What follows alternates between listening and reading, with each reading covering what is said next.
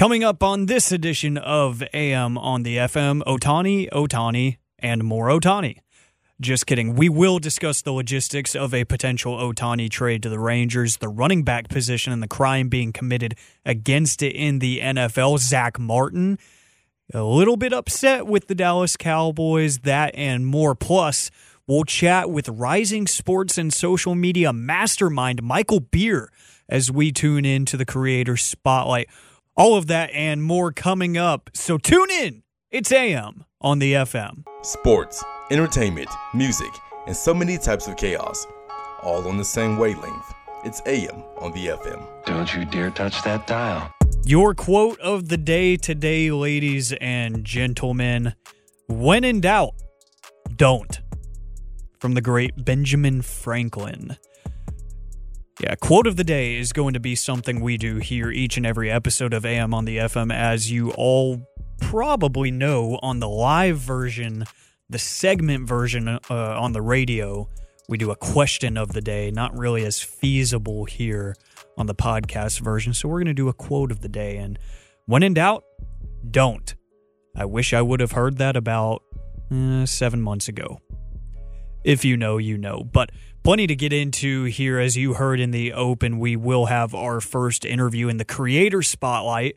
Uh, that is going to be with Michael Bier, a dear friend of mine, and a guy that you have probably seen all over your social media everywhere. He is a engagement machine. He's an intern with the Foul Territory podcast slash show doing all kinds of great stuff within the baseball world during the Cowboys season. He is an analytics machine when it comes to social media. So, uh, going to be really fun to put him under the creator spotlight and catch up with him and uh, get to know some of the beauty behind the madness that is, you know, the sports world, especially the world of sports social media. But there is tons to talk about in the world of sports this week. We will start uh, with something that has been talked about for a very long time now, but it has been even more prominent this week as we get closer to the MLB trade deadline, and it is starting to get some of that national rub, if you will. The Texas Rangers are widely expected to be buyers at the deadline. No shock there. Uh, a shock if you were to say that seven months ago, sure. But uh, right now, no shock at all. But ESPN put out some potential uh, Shohei Ohtani trades, and their staff proposed a trade for the Texas Rangers to acquire Mr. Ohtani's services. And the proposed deal reads like this. You give up from the farm your right handed pitcher, uh, early draft pick last year, Brock Porter, Jack Leiter, your first round pick a couple of years ago, then you give up your utility man, your left fielder, your sometimes designated hitter, what have you, power hitting Ezekiel Duran. Second baseman Justin Foscue, another uh, former first round pick, and then outfielder Yeison Morrobel. Um, I will just go ahead and say no. Uh uh-uh, uh no. I mean, it's hard. It, it's hard to not be married to the idea that some of these prospects could be really, really good. Um, but we don't know. We absolutely don't know if these guys are going to pan out to be what we think they're going to be some of these guys are teenagers still. Some of these guys are in their early 20s, and some of these guys just don't pan out the way you expect. I mean, look at Jack Leiter. He was kind of, he wasn't exactly as hyped as Paul Skenes was this year out of LSU, but coming out of Vanderbilt, Jack Leiter was highly, highly regarded. Now we're asking if Jack Leiter is ever going to develop. We're asking if he's ever going to be what we thought he was going to be. Leiter has not had the ideal start to his tenure as uh, a Texas Rangers farmhand. Uh, so then you have guys like Evan Carter that, you know, he's drafted at 19 and people are like, what are you doing with that pick? And now look at him at I believe just 21, 22 years old. He is absolutely raking. Like earlier this week, I want to say Tuesday night, uh, down in the farm, he had a home run, a triple, and two walks. Like this is an incredible hitter that also can be a plus defender in the outfield. So you just don't know. People doubted the Evan Carter pick, and here we are asking when is he going to be on the major league roster. Uh, it's really easy to get married to the idea of these guys being really, really good. The reality of them being really, really good is totally different. Uh, so I think it's a win that in this proposal, you don't have Evan Carter included. I think Brock Porter is a guy that could be a franchise cornerstone in your rotation. He is really, really good. Um, so giving up Brock Porter is scary, but it's something I would do for Shohei Ohtani. Ezekiel Duran is the one where I'm like, no, because he is so valuable on this team right now. I mean, the the power hitting to left field, um, not exactly consistent in the at bats, not exactly 100% consistent defensively, but a solid defender. Um, he's an exciting player that I'm not exactly ready to give up now because he's on the major league roster. But I know that it's the best player potentially in the history of baseball that we're talking about with Shohei Ohtani. So I understand there's going to be a premium there. It's just you're talking about some of your top end prospects on top of a major league player that is contributing to your success right now in return for one guy that will contribute to your success. But obviously, two way player, you're expecting the power hitting. Like, comparing him to Ezekiel Duran in terms of the power hitting, you're getting a better, more pure power hitter and Shohei Ohtani. That's fine. It's just when you look at everything, on top of the fact that he would be a one year rental, because I don't expect him to re sign with the Texas Rangers, especially if they win. If the Rangers go on to win with Shohei Ohtani and they win the World Series, they win a world championship, Shohei Ohtani, his price just skyrockets even more past that $600 million mark. One, you already have a ton of salary on the books going forward, but two, there's going to be other teams willing to overpay that, especially on the West Coast, that puts him closer to home in Japan. Don't think that you need to be giving up that much for a one year rental. If you're going to give up anything for a one year rental, Marcus Stroman is out there, you know, uh, in terms of starting pitching. I do think another quality bat would be cool, but I don't think that's your priority right now. I think your priority is starting pitching and bullpen help. Um, I would be very shocked if the Texas Rangers do not acquire another starting pitcher at the deadline. I would be shocked. I do think both bullpen and rotation help will be at least attempted at.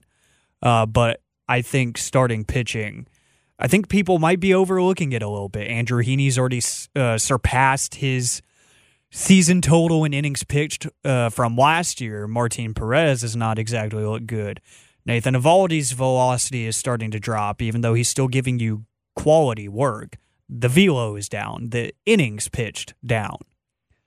Jon Gray, not exactly consistent, but still a dominant force when he's on. Lots of uh, variables at play there with the starting pitching. So that's my two cents on the Ohtani thing. Would it be cool? Yes. Would it be an awesome PR move? Yes. I just think the price is going to be too steep, and I don't think the Texas Rangers price is going to be the New York Yankees price, is going to be the LA Dodgers price because rivals within the division. I don't think that price is going to be mirrored with the other teams that are going to be involved in that Shohei Ohtani race. So now let's talk about this Zack Martin thing because it's pretty interesting. Um, Zack Martin, one of the best offensive linemen in all of football, but he's been a franchise cornerstone for a long time now. Um, we got word from ESPN's Adam Schefter kind of out of nowhere, just early in the morning at like 7, 8 in the morning on Wednesday, that, uh, hey, the six time All Pro guard and team captain that you're accustomed to just seeing go to work and kind of mind his business, uh, he's considering not reporting to training camp because of unhappiness with his current contract situation and the team's quote unquote lack of interest in restructuring it. Uh, again, according to ESPN's Adam Schefter. Uh, Martin says he is, quote, woefully underpaid relative to the current market. Uh, a source told ESPN. So he's scheduled to make about $7 million less this season than the NFL's top paid guards. Chris Lindstrom of the Falcons, Quenton Nelson of the Colts, they average at $20 million per season. Zack Martin around 13 million. Last season was a sixth first team all pro nod for Zack Martin at age 32 is among the most highly productive players at any position. He is almost always available. He is so consistent. I think he was only charged with like a half sack given up last year. Um 96% pass block win rate eighth best clip in the league. 73.8% run block win rate, not among the top 10, but really impressive nonetheless. Um, apparently, we heard brief discussions at the combine went down in February about reworking the seven year deal he signed a long time ago. Uh, it was 93 million, about 93 and a half million at the time. And that's the problem with these kind of deals that the Cowboys love to sign people to is these long-term deals. They end up being bargains for the team but not great for the player. So this inevitably happens. Uh, and it happens with any team that locks down these franchise cornerstones to long, long term deals. These deals end up looking dumb to the players. And look, I'm all for the players getting their money. I always will be. So I'm not even really going to defend Dallas here, but I do have empathy because uh, you are hopeful to sign other Pro Bowlers like CeeDee Lamb and Trevon Diggs. Then you would also like to get a deal done for your right tackle, Terence Steele, who's coming off of a major knee injury. So those negotiations could be weird. And guess what? Next offseason, Micah Parsons is going to be asking for a blank check. And then you need to redo Dak Prescott's deal. There is a lot on the agenda for Stephen Jones, Jerry Jones, uh, Matt Pacifica, like everyone in that front office that deals with player personnel. Zack Martin has missed just eight games in his career. He's been to the Pro Bowl as many times. The only guard with more Pro Bowl appearances in team history is Hall of Famer Larry Allen with nine. Zack Martin deserves all of the money. There is no question about that. And the reason I'm not overly concerned is because I think the Cowboys realize that. And I think this is going to get resolved pretty quickly. Um, I could be wrong there on the timeline. Like, I don't have a timeline when I think this is going to be done. I don't. But I do think, just in the in terms of relativity, this is going to get done. Part of it because the new collective bargaining agreement from a couple years ago states that teams can no longer waive fines for players missing uh, training camp. So he Zack Martin is going to lose fifty thousand dollars per day he misses. So it's going to get costly for Zack Martin, who already isn't making as much as the other highest paid guards in the league. But it used to be when these holdouts happened, the teams would just say, hey, that's fine. We'll get this done. They get the deal done. Hey, remember those fines? We will waive them. Teams can't do that anymore. So Zack Martin could cost himself a lot of money here. So I think something's going to give here. And I think the fact that he will be losing money because of this might just make him even more mad and say, you know what? I'm already in the hole. I'm going to stay here. I'm going to die on this hill until you give me my new deal. And that's where it could get contentious. How contentious? I don't know. But this is something that needs to get resolved very quickly because that is a very important piece of that offense, especially an offense that is undergoing changes that you don't exactly know what they're going to look like and how it's going to work. You need a consistent piece there in Zack Martin. Also in the NFL and related to the Cowboys, Tony Pollard was not able to get a long term deal knocked out at the deadline for negotiation on the franchise tag. He already signed his tender, so he is on the books this year for about $10 million, just over that.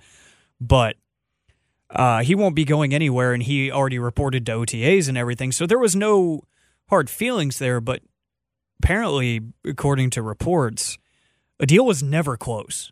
They never even had serious talks. It was just a, hey, you're getting this deal. Deal with it.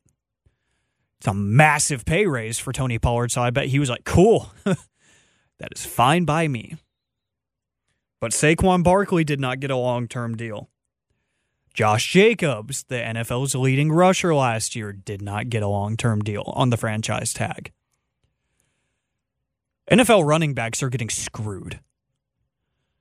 There is a crime being committed against these NFL running backs and it needs to be fixed. There is no reason for star players and guys that are carrying offenses and carrying franchises to be getting screwed in the way that they are right now. Saquon Barkley has been doing everything he can to keep the New York football giants relevant and afloat. And they gave Danny freaking Dimes, Daniel Jones, 40 million a year but they won't give Saquon Barkley anything near market value. Like we got reports that he wasn't even looking to break records and set the market because he has injury history. He knows that. His agency knows that. He just wanted long-term security because of that injury history because the way that this running back position has been abused by GMs and player personnel managers here across the National Football League the shelf life is getting shorter and shorter for these guys. And it's not their fault. So, how do we fix this? There's only a few options right now that I can think of. Like maybe the running back position, the draft eligibility changes from three years to two or even one. Three years removed from high school is the current draft uh, eligibility requirement.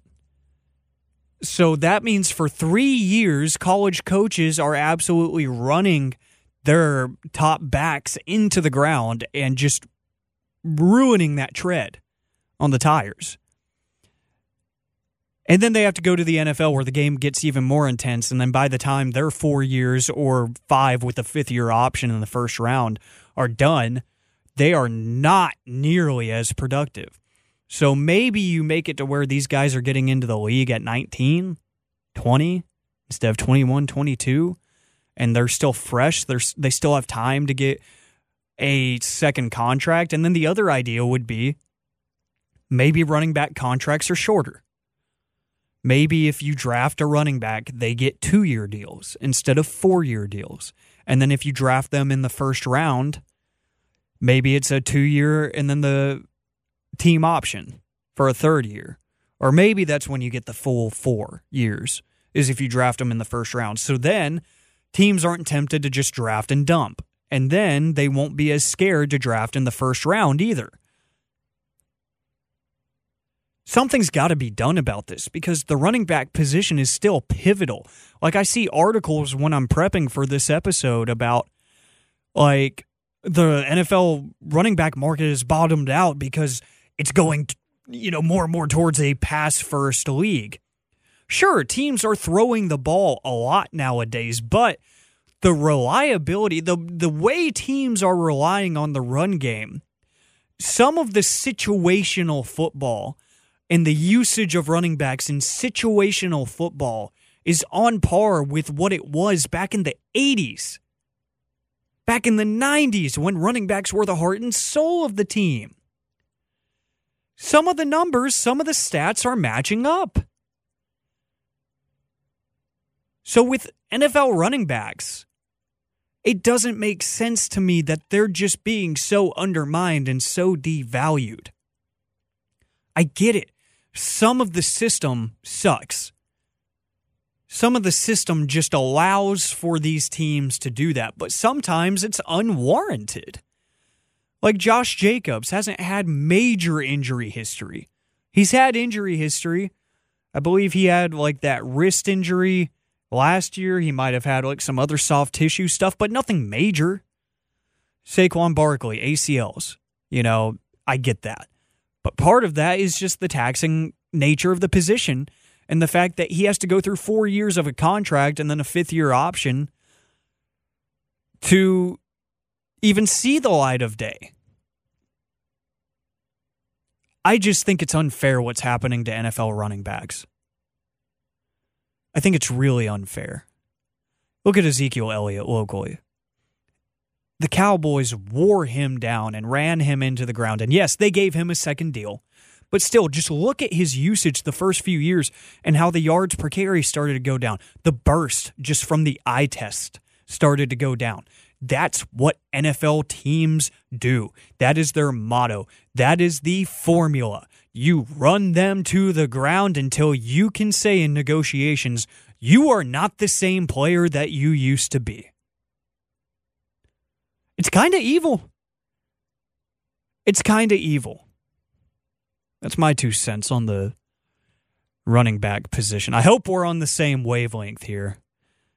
Uh, I know there are some very anti running back characters out there, which I I get the argument, but I think it's immoral at the end of the day. I think there are things that can be done to negate that at the end of the day. So, with the NFL running back position, hopefully there is positive change on the horizon. Hopefully, for guys like Tony Pollard and company, and even Saquon Barkley. I know he's in the division, but still, I just want to see these guys get taken care of. And personally, I'm a fan of the running back position. I think it's one of the more fun positions in football. So, really intrigued to see if any changes are made uh, fundamentally when it comes to running backs, their usage, and more.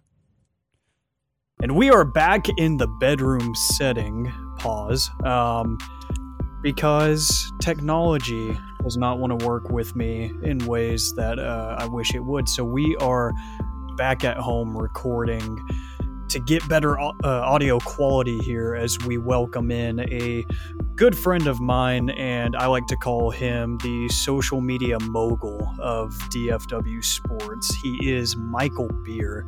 Good enough to join us here on AM on the FM. Michael, so much to get to here. But first, uh, we haven't really talked much recently. We we do almost daily like texting, but we haven't spoken uh, voice to voice. So how's it going? It's going good. Uh, real quick for for I ramble on, I did have to mute my mic there for a second to laugh at that pause because that was pretty funny. Um, but no, it's been going great. Um, I have just been going through the motions, um, entering the last few months of of college, and um, it, it, has been a journey. Like I, I don't think I've had a free day. I'm, I'm, approaching now two months without a day where I can just sleep in until 2 p.m., which I usually do, but then not have any responsibility after. so it's it's been a it's been one hell of a ride this this summer.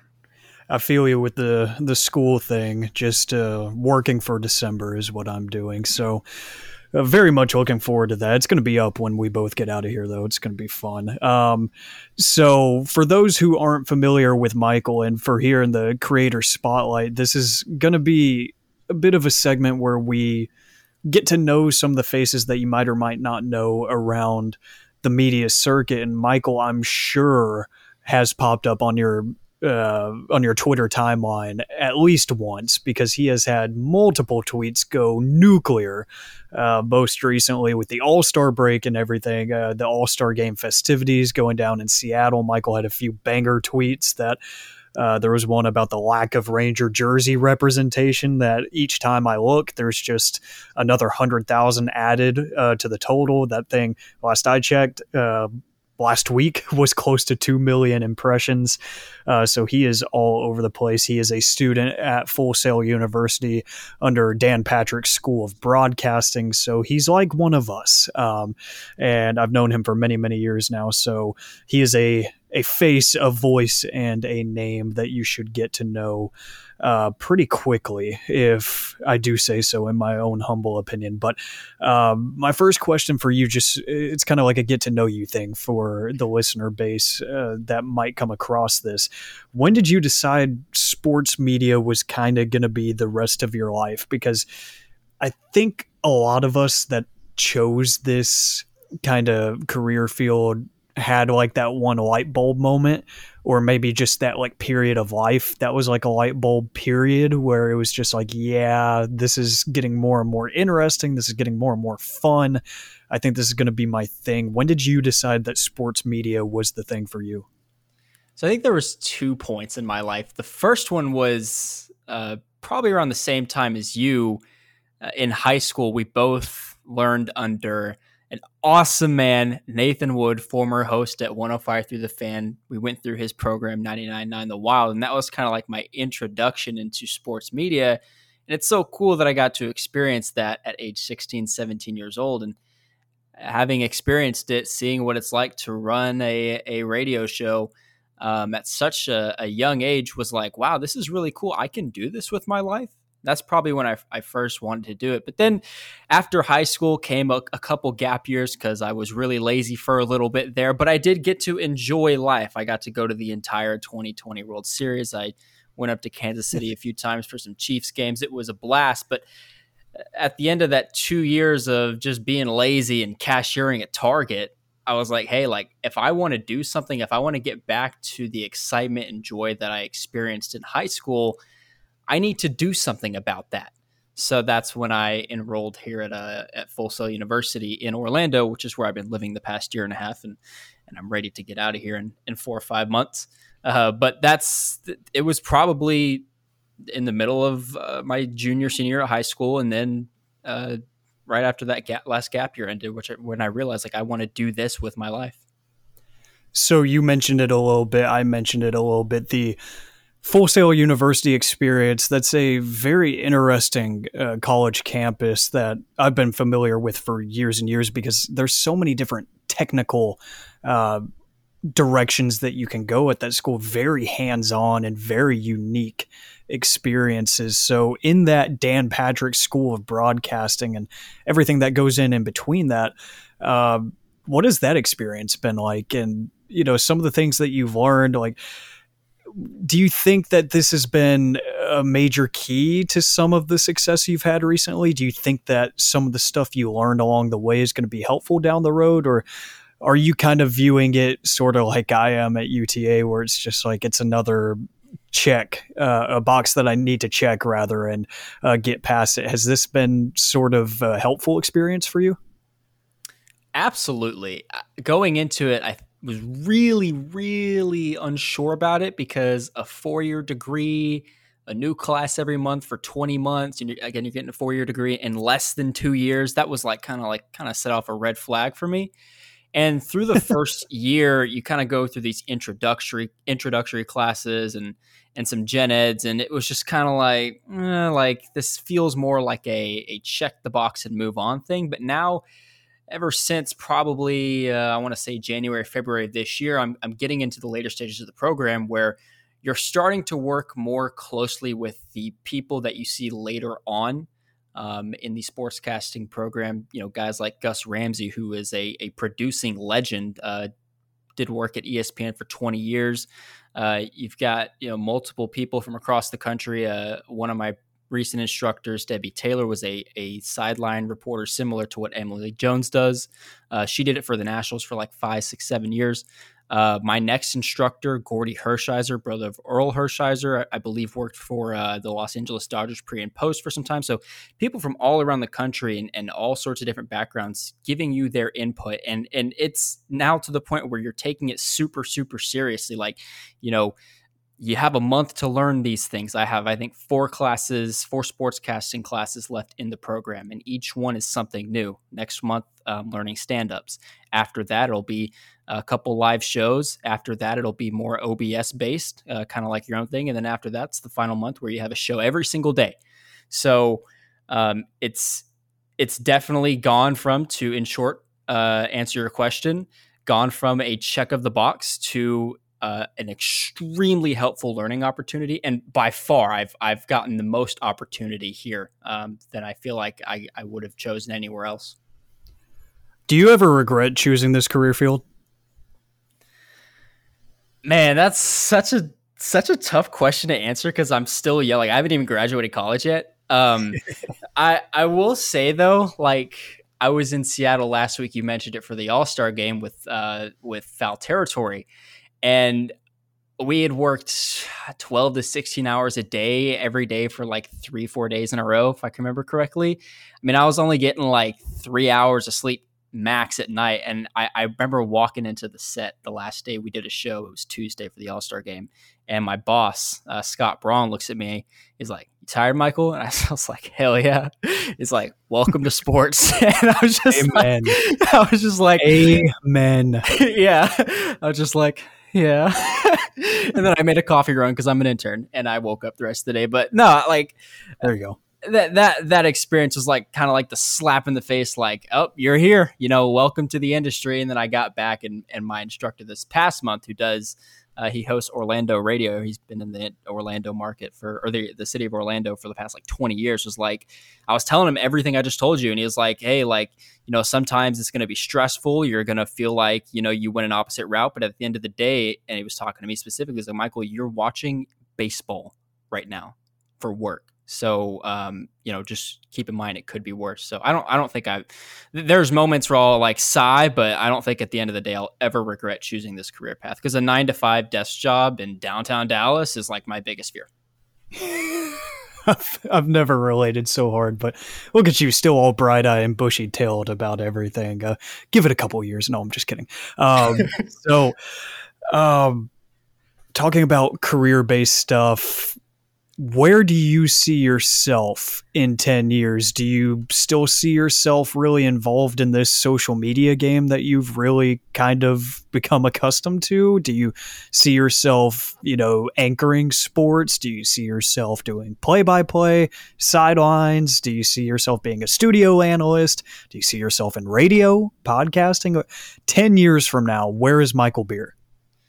That is such a good question. I honestly, I don't think I have an answer for you right now because I am I am really enjoying the social media stuff. I came mm. into the sportscasting program here at Full Sail with the idea that I had a tunnel vision towards being on the radio. It's funny. This story I haven't really told many people, but I'll tell it here on this podcast. If you remember correctly, a few years ago, I applied for a board op position at the fan. And yep it ended up being given to someone else. I don't remember their name. I don't even think I got their name. But that was what kind of like prompted me to like get up off my butt and and do something about it.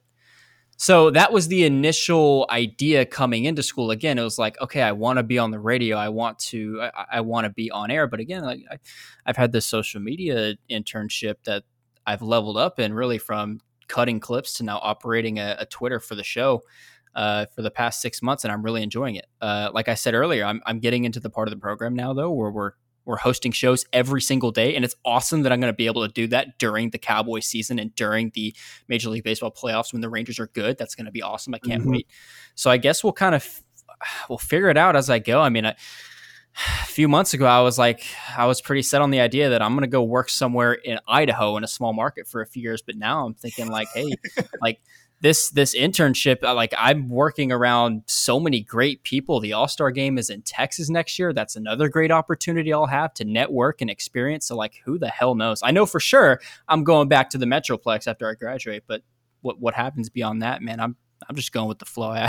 whatever, whatever check uh, opens up for me first. Yeah, and you you bring up a great point there because really I think for the better the industry is starting to evolve to a point where the credentials and the the resume, you know, subject lines aren't going to matter as much to program directors when they see that there's someone that just wants it more than everyone else. You know, like you, you hear it in scouting all the time with players uh, in pro sports, you know, coming out of college. It's like he might not be the most experienced guy. He only played 15 minutes a game, you know, at Duke or whatever, but you know, this guy just wanted it more than everyone else. So, I, you know, you don't have to assume the whole small market thing anymore. It's almost a choice. like if you want right. to go that route, you can go that route. It's really interesting how this field is evolving, and I think it's a little bit too late, but I'm glad it's evolving now. Um, he's Michael Bier joining us here on AM on the FM, and uh, let's dive in a little bit more since you brought it up the whole foul territory internship that you've gotten doing social for them, actually working with the show. Uh, one, how did this come to be? Uh, you know, how did this unfold? How did you get your foot in the door? And two, what are some of the biggest things you've taken away from it so far? Some of the biggest lessons you might have learned, some of the most fun you might have had. What do you think is going to stick with you as you move forward into, uh, you know, deeper into this field? So to answer your first question, uh, it was I think early February. I got an email from my program director again, Gus Ramsey and he had mentioned that a former colleague of his, Mark Weiner, and a former colleague of Mark's, Scott Braun, who had just gotten uh, gotten through at MLB Network. Scott's contract uh, reached its end. Uh, were getting together uh, with a bunch of people that had previously left the network to create a baseball show with AJ Pierzynski and Erik Kratz and Brock Holt, Lorenzo Cain, um, Todd Frazier, Adam Jones, among other former players that host, um, and that it was going to be based here in Orlando. So I was like, hell yeah, because I grew up watching MLB Network. I, I just did a sit down with Scott yesterday, and I mentioned to him, I was like, dude, I don't think you realize like I know you understand that the demographic of MLB Network is like ages 60 plus, but like there was that very small percent of like young kids i'm talking like 12 13 year old kids who'd watch and i was in that. I would come home from school kids would turn on their playstations their xboxes they'd play call of duty. I'd come home i'd turn on mlb tonight and i'd watch until the last hour of quick pitch. In fact i remember i'd come home and i'd catch the last five minutes of intentional talk. Then it would flip to the early showing of mlb tonight where my boss right now scott braun would host those shows. And i watched that for years. Um, so in working with them now to answer your second question i think the biggest thing i've learned is uh, you know how how easy you have to take things. I mean going into it i was super serious you know i have to make an impression head down uh, let's just run at the wall like I, I, need to impress them. And i did i feel like i did a pretty good job of impressing them but i, I also feel like i was doing it taking it a little too seriously. Like watching them in Seattle, uh, I'll give you an example. The first night we were there, we we found out that the internet uh, from where we were streaming wasn't going to be able to support our software. So I had to sit down with our producer and I had to teach him the software OBS for a good two and a half hours. And what I found really odd, everyone pretty much everyone on the production side was in that room and nobody was panicking. Not a single person was panicking. Every, everyone was acting like everything was just fine. And I was like, why the hell are you guys not worried? We spent all this money to come out here. We might not even be able to do a show. But they were all just fine. And that's that's been, that's been like kind of like the constant feeling throughout this this 4 or 5 month journey of of working with him, it's like no matter what goes wrong, we had Mike Trout on a few uh, few weeks ago. The internet was bad, but like nobody, it wasn't noticeable. Nobody like you know made a scene, was angry. Like everyone was just like you know things happen, move on. Um, and I think just taking it easy and, and, and not taking it super seriously is probably my biggest takeaway because that at the end of the day will will get you results you want. I love that story, you know, the OBS thing, the Mike Trout thing, because especially like once you start getting into the actual like workforce of production specifically, I remember after I got hired, one of the guys that was training me the one of the first like lessons he taught me was just one of those like hey keep this in the back of your head for the rest of time kind of thing. It was you know you don't get paid for what you show up to do for five hours at a time, six hours, four hours, whatever your shift length is. You know, the pushing the buttons, the playing the sounds, the the funny drops, the doing the live reads. You don't get paid for that. You get paid for when things go south and how fast can you fix them and how reasonably can you fix them that's what you get paid to do that's how you earn your money is by putting out the fires whenever they pop up so yeah it's amazing how some of these people can just stay so level headed and so even keel in the face of adversity and I was just talking to one of the newer guys at my job earlier this week, and he was kind of saying the same thing about me. Like, dude, you just this stuff seems so easy to you. You're, you're so laid back during network broadcasts. I'm like, I mean, I've already thought of every scenario of every little thing that can go wrong, and I have a backup plan for each and every one of those scenarios. So I'm going to jump through any hurdle that I have to to make sure this broadcast finishes on time and ends cleanly. So it, it's it's very much it's like a war of attrition when it comes to climbing up the ranks. So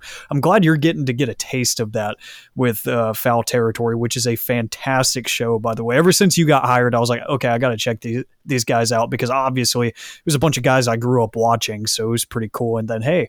My buddy's running the social, social team, and he uh, he gave me a follow on Twitter and everything. I got to go show love now, don't I? And it's an incredible, incredible program. It really is. It's a fun time. It's a fun watch, and that's kind of in my mind kind of going off on a tangent here, but um, that's that's what I think baseball needs. Like just in the grand scheme of things, you just need people having fun with it on a grand scale like that so people can see it and be like these guys are having the time of their lives talking about baseball and current baseball.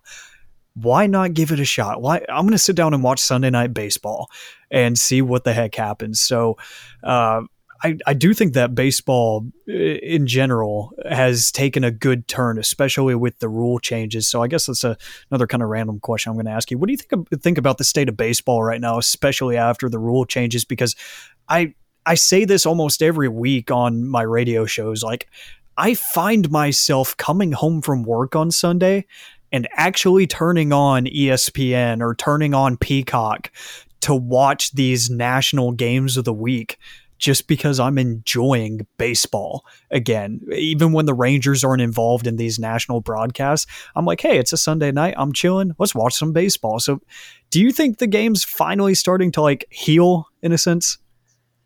Absolutely. Um, very, very similar to you in the sense that I am genuinely enjoying coming home after a long day and turning on Sunday night baseball or uh, maybe Fox is doing a game late window on Tuesday and I'll turn that on if the Rangers run on. Of course, I'm watching the Rangers every day. And now this might have to do with the fact that I'm my current internship is is baseball related, and it probably does. But I don't think I've ever sat around this long and have been this invested in the sport. Uh, I think Rob Manfred, as as much as people dislike the man, deserves a lot of credit for taking baseball and turning it into something very enjoyable.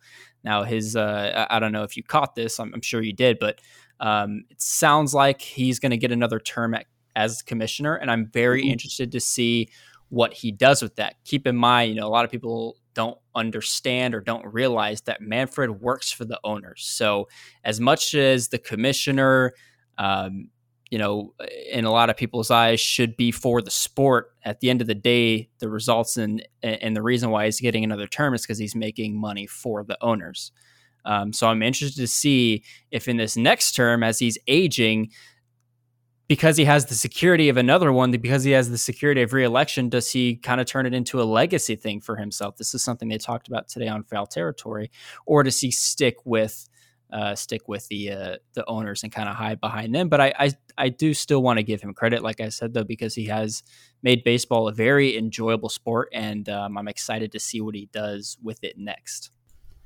So, some more opinion based questions trying to pick your brain a little bit. This one's a bit more personal in the sense of work life and I guess uh, your social media presence that has just been nuclear as of late. Um, you know, people can go to uh, your Twitter bio and find a link to your portfolio and see some of the bigger tweets that you've had, some of the bigger impressions that you've made on social media. That's at Michael J. Bier, B I E R, uh, on Twitter, and you can find his portfolio. Um, out of all those tweets that have gone nuclear of yours, because I can't even count how many you've had. Neither can is, I, by the way. which is a incredible flex. That is an awesome flex.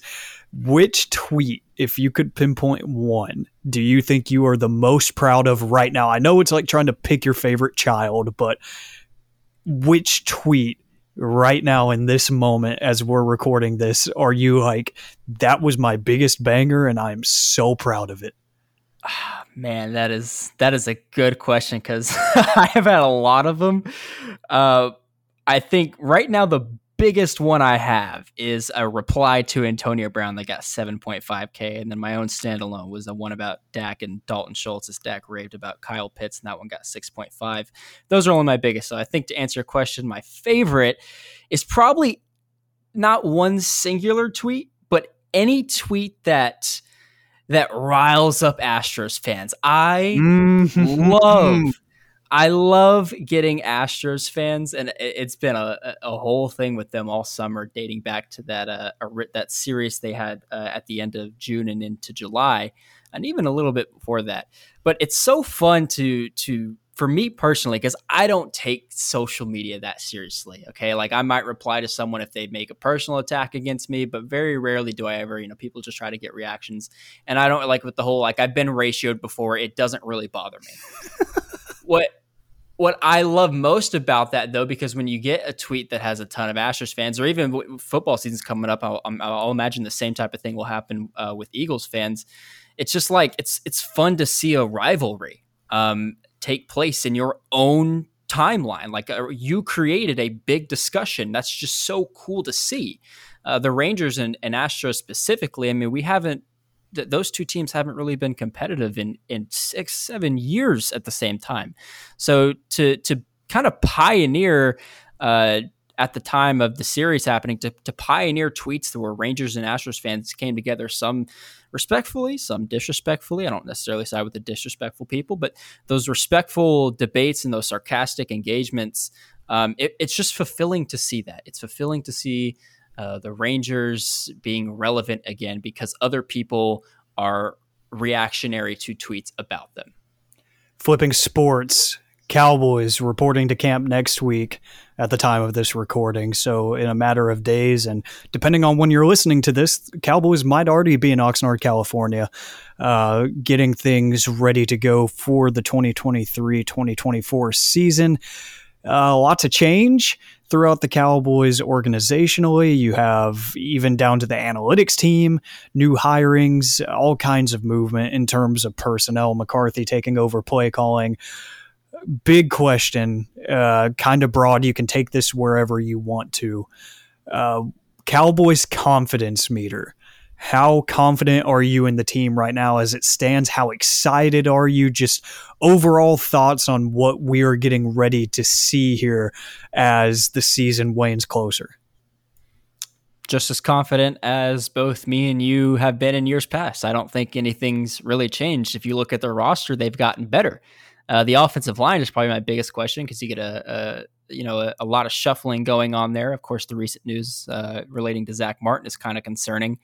Um, I don't want to go too deep into that because I think that's kind of well documented uh, heading into camp. Is like everyone kind of has the same question, you know, where's everyone going to play? That's probably my biggest concern. But outside of that, I mean, uh, the offensive line still looks good on paper, and I'm looking at the depth chart right now. This team, they look just as good from a talent perspective as they did the year they won 12 games, uh, or the past year, because they, have won 12 games uh, two years in a row, correct? Yeah, Yep. So the past years, rather, that they they've won twelve games. Um, you know, I, I don't I don't really think there's any reason to feel any different. Uh, the Eagles are I still think probably the more talented team in the division, but the Cowboys are not far behind, and for good reason. They've got a lot of talented players, and uh, the coaching staff has has done a very good job the past two years. That there's no reason, in my opinion, to if if you see someone on social, this is what I think. If you see someone on social media that's complaining or that's worrying, they're just bored, man. Like, what has this team other than in the playoffs uh, done to to for, for you to not feel confident in them coming into a season. You, you, can feel a different way in January, but coming into a season for a regular season uh, perspective angle, you know, what have they done to to to cause you to have to worry? Nothing over the past years. It's actually a great point. Like the confidence meter is usually pretty high. I think most teams' fan bases is pretty high at the beginning of the season, going into training camp, what have you. But they, that's a great point. They haven't in recent years really done anything to make us say, "Man, not feeling it this year. Uh, the, maybe after the Amari Cooper absence, you know, after he was traded going into that first off season without him, that's maybe the one time that I had any kind of question. But yeah, I think on paper it was a pretty solid off season and think we're going to be in for some fun this year. How many games are you planning on going to this year? It's going to be a light year for me. I'm not going to lie. Oh, like I mentioned, okay. like, like I mentioned earlier, I've got I've got the last few months of the program coming up. I've now got this internship that I've, I'm working tirelessly at. Um, the the during NFL season, I'm going to be a very very busy man, as if I am not one already.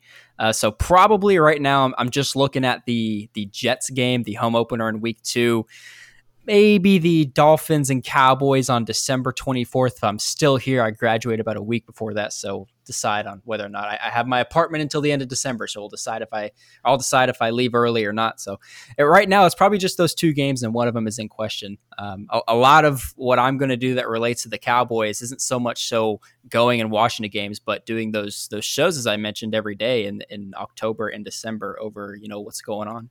Uh, but you know, it, will be fun. I'll, I'll, I'll, if I'm not working in sports in some fashion for football or, or for them, uh, you know, beyond next year, I'm sure I'll get back to going to like eight, nine games a year uh, in 2024. Favorite sports venue you have ever been to? Any sport, baseball, football, anything. Favorite sports venue? Man, uh, I've been to a lot of good ones. Mm-hmm, I, am gonna go. I'm gonna go with Busch Stadium in St. Louis. That is Ooh. number one on my list of 19. Excuse me, 20 now because I, I was at T-Mobile uh, just last flex. week. Uh, that, that's that's number one on the list of 20. Um, if that's that place is just a baseball heaven. As far as NFL stadiums, I, I unpopular opinion, I like U.S. Bank Stadium in Minnesota over AT&T Stadium, which is Ooh. second on my list. Um, I, that place is just magnificent, and I believe uh, uh not the AT and T Stadium isn't an engineering marvel, but US Bank Stadium I think is a little bit more. Um, but no, like it, I love Busch Stadium. I, I, love the the classic baseball stadiums, the Wrigley Fields, uh, now Truist Park in Atlanta. Um, the old Texas Stadium that unfortunately uh, the Rangers no longer play in because you would be searing in heat during a day game. But it's just like the classic yeah. baseball stadiums, and I've been to pretty much every stadium on the East Coast and in uh, in, both the AL and NL Central with a few outliers. So if there's any classic stadium in there, uh, that's probably you know among my favorites, but definitely Busch Stadium. Best food you have had at a sports venue is and belongs to what team? I'm gonna go. I'm gonna go with the brisket mac and cheese at Globe Life Field. I know that's like okay. not the answer you were expecting at all. I know, I know, but like genuinely, like that that stuff slaps. I yeah could I, if I could have that every day for the rest of my life, I absolutely would. Now, now I will say this: a lot of the stadiums that I visited on the East Coast, I visited when I was like 13 or 14 years old. So like I was just going for like a hot dog and some French fries. Like I wasn't like looking to see what the the big food item was. But recently in Seattle, uh, they were selling a, a their food specialty item is a a cup of crickets, like like toasted seasoned crickets. Okay. Uh, I I had one. It was terrible. So definitely, definitely not that. I think I got like a wing and a foot or a leg stuck in my teeth, and it was just disgusting. I wanted, I wanted to throw up. So definitely not that. But yeah, that that brisket mac and cheese, which again is not, I know is not the answer you were expecting, but that that stuff slaps. It's totally okay though because Globe Life has fantastic food, and how can you go wrong with brisket mac and cheese? Like as long as the brisket is not terribly cooked wrong, it's gonna hit different. So I I don't mind that at all. I still need to try the hurtados at the ballpark too. I haven't tried those either. I need to as well. Yeah, I need to try that. There's a lot of stuff like pretty much any of the new food from this season I have not tried. I've tried some of the other food from like last year that got introduced and I still have a few things on the bucket list. Still need to get a team together to take down the boomstick. Uh, hey, hey, uh, I'll be uh, uh, I'll be home in September. Uh, that's one of my uh, months where I don't have a sportscasting class. So um, I know Foul Territory wants me to to work Ranger games, but if there's ever a day that that I'm not, let's go tackle that thing together. Yeah, let's do it, and we can document it on social media because yes. I watched I watched my coworker take down the boomstick burger by himself, and that is ridiculous. Uh, he had like a certain amount of time to do it. I don't remember what the exact amount. I think it was like two hours and something, like two hours and eight minutes to take it all down. He took down the entire thing, and probably five minutes after he finished eating it, he disappeared for like twenty minutes and he came back from the dead, aka the bathroom, and his face was just white. Like it, it looked like he had seen a ghost, and he was just during the commercial breaks, just audibly in pain.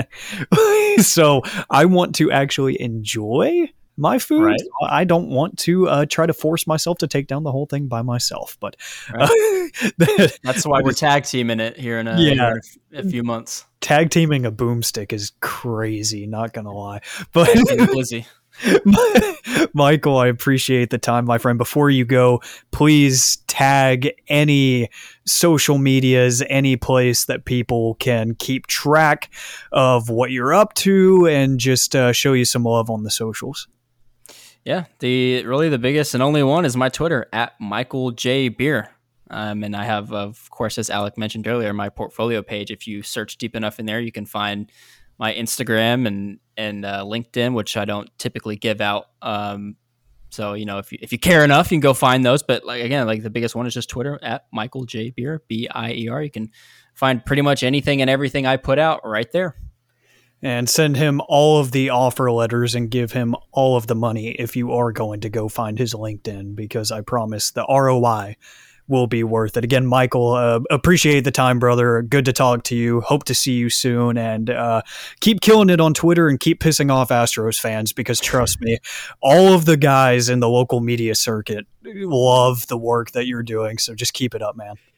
Very humbling. Thank you so much for having me on. And just like that, we are back to the studio setting. Uh, big thanks again to Michael Bier. That is at Michael J. Bier on Twitter for joining the program. Dear friend of mine, known him for many years, and he is a name that you should know. And if you don't, make sure you do, because um, the meteoric rise on social media is just the beginning for him. But just a few last things before we wrap up this week's edition of AM on the FM. I'm going to do this, try my best to do this every episode, a mental health checkpoint here. Um, take care of yourself today, please. Uh, check in on someone that you love as well. You never know when that, you know, hey, how's it going? You never know when that message, when that checkup uh, could potentially save a life. And if not, just, you know, provide a light at the end of the tunnel for someone who may be struggling. So uh, take some time for you today. Do something for you and do something for someone else today. Love each other. Love yourself. Um, and I love that I get to do this. I love that I have the platform to be able to, you know, advocate for that. Uh, I'm not acting like I'm an A list celebrity or anything, but nonetheless, I still have the ability to reach a few different people. So going to try to do this, try to make this a common thing, especially like I'll be honest, it was a rough week for me personally, just mentally, just very draining week. So I'm comfortable with, you know, speaking those things, verbalizing those things to hopefully help someone like you or someone around you to be a little bit nicer to yourself in turn. That would be pretty, pretty cool in my book. But let's wrap up with a little bit of New Music Friday. Uh, not too much out there. There's a little bit, uh, obviously, with the Barbie movie out now. Um, still got to decide when I'm going to try to do the Barbenheimer experience, if you will. Um, the soundtrack is out. Tons of big names from Billie Eilish to all kinds of different people. Mark Ronson, uh, kind of directing the creative nature of that soundtrack. So I bet it's fantastic. I'll stop down and listen to it eventually. I kind of want to see the movie first because I feel like with soundtracks all the time, you need to get the effect of the song and the placement of when it is introduced. So I'm going to wait. I'll wait on that. But what I did not wait to listen to this morning, uh, at about three in the morning, so I had to go re listen a couple times to try to refresh myself, was K pop by Travis Scott featuring Bad Bunny and The Weeknd. And it's a good song. Uh, like, I'm not going to hype it up too much. I think it's a good song. Uh, I don't think it's great. I don't think it's amazing. I don't think it's eh. I don't think it's bad. I think it's a good song. You know, like it, I'll give it an A minus. Obviously, with the three huge names on the record, I on the track, I expected something. Uh, not earth, you know, world breaking and like earth shattering.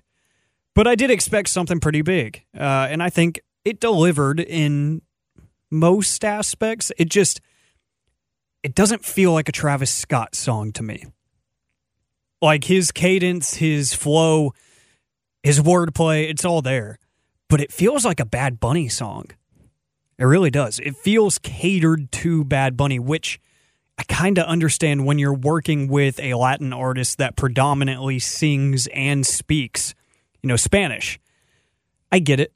But at the same time, uh, the Latin beat just didn't feel Travis at all. But Travis being Travis, Mike Dean producing, uh, The Weeknd being who he is, I feel like they all can kind of fit on anything as long as the situation is right. So I think it didn't feel too out of place. It just didn't feel like a Travis song. And maybe once we get Utopia, which is apparently supposed to be at the end of the month, I believe the exact day would be the 28th. Uh, we're supposed to get that and Austin by Post Malone on the same day. That's incredible. But I think if it, it, it's weird because Travis mentioned there's a video of him in the studio making this song, and he said that he wanted something a little less intense before you open the gates to Utopia, and it gets more intense. It gets harder. It gets deeper. It gets louder. And that makes sense. So maybe we're going to get some sort of transition, you know, from song to song, you know, kind of sandwich K pop in between an opener and then a transition into the darker side of Utopia. I don't know, but either way, it's a good song. But that's about it. Uh, everybody delivered. I just don't think it over delivered in the way that I kind of hoped it would. Um, so I'm not mad at it. It's is it going to go in the playlist? Absolutely. You can bet your bottom dollar it is going to go into the playlist. Uh, it already is, but is it going to be in rotation? Yeah, it will be. It will be played at the gym. It'll be played going down 67 on the way home. It will. I'm excited for the album though, and there's a lot of good music coming out here to end the year and to kind of get into this like third quarter, if you will, of the of the 2023 calendar year. So there's a little bit of new music Friday. Uh, really excited for what is to come. Really excited to get back in the booth next week and chat with all of you. Again, big thanks to Michael Bier for joining the program today to kind of make himself familiar and make you, the listener, familiar with his work and who he is and what he is trying to do. Excited for what is to come with him and hopefully both of us in future collaborations. But that'll be it for me. Thanks for stopping by on this week's edition of AM on the FM. Remember, take care of yourselves, be nice to your neighbors, be nice to those around you. We'll catch you guys next week. It's AM on the FM.